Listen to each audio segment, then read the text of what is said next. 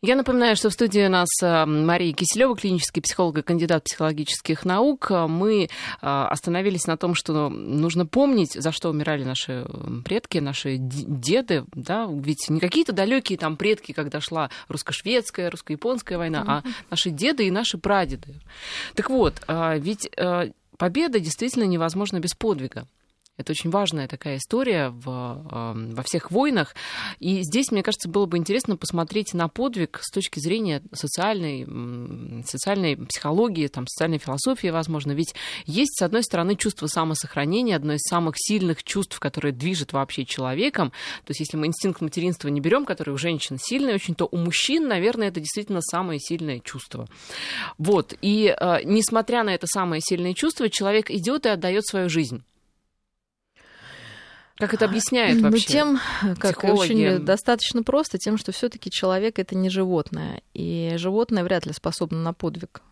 Когда даже оно защищает свое потомство, да, это скорее инстинкт. Mm. Вот, поэтому где-то в подвиге есть кусочек инстинкта, потому что... Ты подсознательно защищаешь, защищаешь свое потомство. потомство и свою территорию. А, ну, представьте, да, как животное оно выходит. Но, с другой стороны, а, в отличие от животного, да, даже если у нас есть, ну, назовем вот это, да, такой... То есть два борются, у нас идет борьба инстинктов. То есть у животного автоматически выстреливает более важный в данный момент. Да? Если защищаем территорию, все, инстинкт самосохранения выбросили, потому что важнее сохранить потомство, а считать, что это ты, да, твое бессмертие. Да, поэтому животное бросается. Где-то то же самое работает у человека, но не автоматически, а на уровне да, какого-то рефлексии и обдумывания. То есть, конечно, человеку нужно подняться над собственным страхом, то, что я рассказывала в моем детском сне, да? не спрятаться, над не забиться физической. над физической болью, над своими ограничениями и а, совершить поступок, который с большой вероятностью да, может его человека уничтожить, но тем не менее обрести бессмертие в этом поступке такое а, в чисто человеческом понимании. да, я чтобы думаю, времени тебе помнили. не было на раздумье особо. Но когда... это такая все равно автоматическая да. реакция. То есть человек уже был к этому готов, да, то есть это, я думаю, в периоды какой-то там остановок, да, все равно же это нам кажется, наверное, что война это такой постоянный бой. А ведь во многом это было постоянное ожидание, когда долгое ожидание, да, перед боем, долгие переходы. И, собственно, я думаю, много мыслей у людей проносилось в голове, и много э, приходилось обдумывать. Возможно, это даже были более сложные периоды, чем да, такая активная борьба, потому что ну, тогда ты остаешься один на один с собой как раз, да, и вот эти все мысли скользкие могут в голове зарождаться. И я думаю, все эту работу внутреннюю проделывали. Да, и думали, а зачем я иду, а что будет, а если я умру, а как же там... А готов ли я буду отдать жизнь? А готов ли я буду, а смогу ли я, я не смогу. Угу. И в большинстве случаев, конечно, люди потом... То есть, по сути, совершали... это же заранее принятое решение. Конечно. И, Ведь когда ты в горящем самолете, деле, нет да, времени на обдумывание, а конечно, что, если ты уже делать, в этом да. самолете, то считай решение принято. А, и не знаю, вот опять же, если брать нашу семейную историю, ну все э, шли на риск, осознавая его абсолютно, да, то есть каждый раз, идя на, ну, на какое-то задание, люди понимали, что они могут не вернуться, и они шли. Поэтому какое решение? Они уже знали, что ну, надо делать до конца, куда бежать-то некуда. А вот, и это как раз такая человеческая история, когда мы можем себя заставить что-то сделать, если э, это кажется нам ценным и важным. Вот. К Но счастью, ведь... это казалось очень ценным и важным это защитить свою родину. Да, действительно, это бесспорный момент, но ведь гражданский подвиг, подвиг в мирное время, мне кажется, это тоже, может быть, более даже сложная Это более вещь, сложная вещь, да, важная, потому что возникает иллюзия, что вот у мальчишек сейчас, что многие даже говорят, «А во-первых, есть люди, которые как раз на войне себя чувствуют лучше, чем в жизни. Да, да, есть люди войны, да, действительно. И есть люди, которые в сложных ситуациях не обязательно войны чувствуют себя лучше, чем в мирное время. Вот да. это, кстати, тревожные люди, какие паникующие, когда все хорошо, они не знают, куда приложить вот эти свои э, сверх, э, сверхбдительность, да. А, кстати, на войне и в сложных ситуациях а, эти люди, ну, более ну, выживают, да, то есть потому что они привыкли всю жизнь а, на каждый шорох, да, как-то реагировать. Вот, им, конечно, сложно. И в наше время непонятно, что такое подвиг, потому что ну, я не знаю, что такое подвиг. Купить себе машину дополнительную, то есть как-то э, к этому скатывается, да, опять же, к какому-то потреблению. А вместе с тем, я думаю, что подвигом а, для каждого человека является а, перевод себя на некий другой внутренний уровень. Вот тебе сегодня лень, что-то делать. Вчера лень, завтра лень. Ты, ну, ты себе вроде как ставишь цель, да, и, наверное, подвиг для каждого — это одержать победу над собой. Угу. И сделать, наконец, то, что где-то ты хочешь сделать, но тебе малодушно не хватает усердия, усилия, а, какой-то дополнительной Либо мотивации или волшебного пинка какого-то ты ждешь, что тебя кто-то да, должен заставить. Вот. Или страх, конечно, может. Страх, кстати, чаще всего просто неудача. Это никак не связано с потерей жизни, но это связано с потерей самооценки. И в наше время, наверное, самое страшное это вот эта потеря самооценки, потому что люди порой ставят себе, может быть, слишком сложно достижимые цели, и э, ради которых нужно прям очень и очень усердно да, что-то делать. Здесь не хватает самого вот этого трудолюбия усердия, и люди вообще отказываются, да, поэтому очень важно поставить себе цель достижимую, да, конкретную, понятную цель, которую ты можешь осилить. Лучше потом повысить ее э, на следующий уровень, вот, но не такую уж простую, чтобы это не было для вас как бы не, чтобы это все-таки было подвигом, да, достижение этой цели. Но мне и... кажется, вот, знаете, люди, они просто часто боятся выходить именно э, не столько неудачи, сколько выйти из своей зоны комфорта.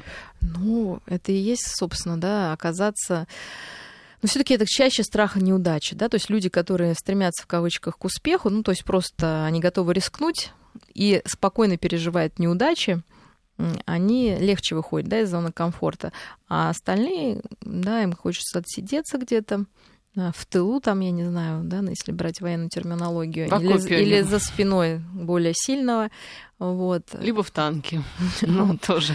Ну, я думаю, что и такие тоже, наверное, были люди. Им, ну, их невозможно осуждать, потому что, наверное, их мотивация была в том, чтобы вернуться. Они представляли, как это будет больно э, матери, да, или жене, если они не вернутся. То есть, угу. я думаю, там это очень сложные моменты. Конечно. И, может быть, жена благодарна, что где-то там, ну, отсиделся, но просто на войне возникает а, вина выжившего, да, и если погибает твой товарищ, даже если ты выжил, ну, то есть, естественно, если ты выжил, а твой товарищ погиб, то э, психологическая травма огромная, потому что ты задумываешься, а почему это не я, и почему это досталось ему.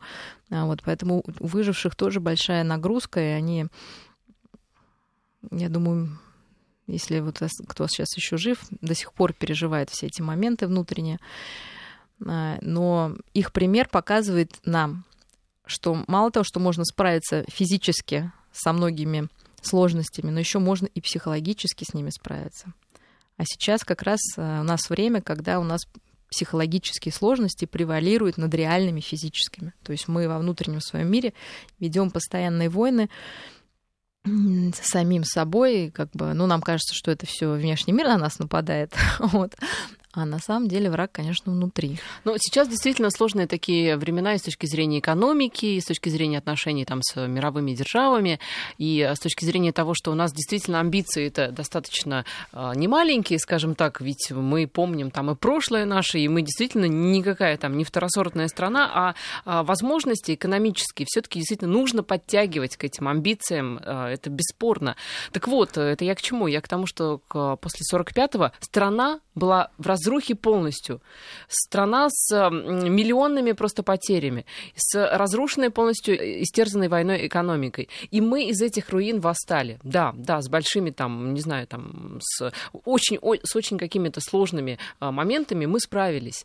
Вот сейчас время куда более простое, согласитесь, я думаю, все согласятся. Да, но вот как-то как никто не хочет ну, идти на подвиг. Я, знаете, что подумала сейчас? Как раз, что у нас, наверное, процент людей, а, вот как вы говорите, войны, то есть людей, которые чувствуют себя в кризис лучше, чем в спокойное время, больше. То чем, мы чем люди, не умеющие жить в мире спокойно. Ну, как бы нам всем очень хочется стабильности, но как только она ну, более-менее мы к ней приближаемся, возможно, на бессознательном уровне начинается паника, потому что, ну как, а теперь что, просто вот жить, просто ходить на работу, и не нужно бороться. Вот поэтому получается такой загон, да, себя постоянный.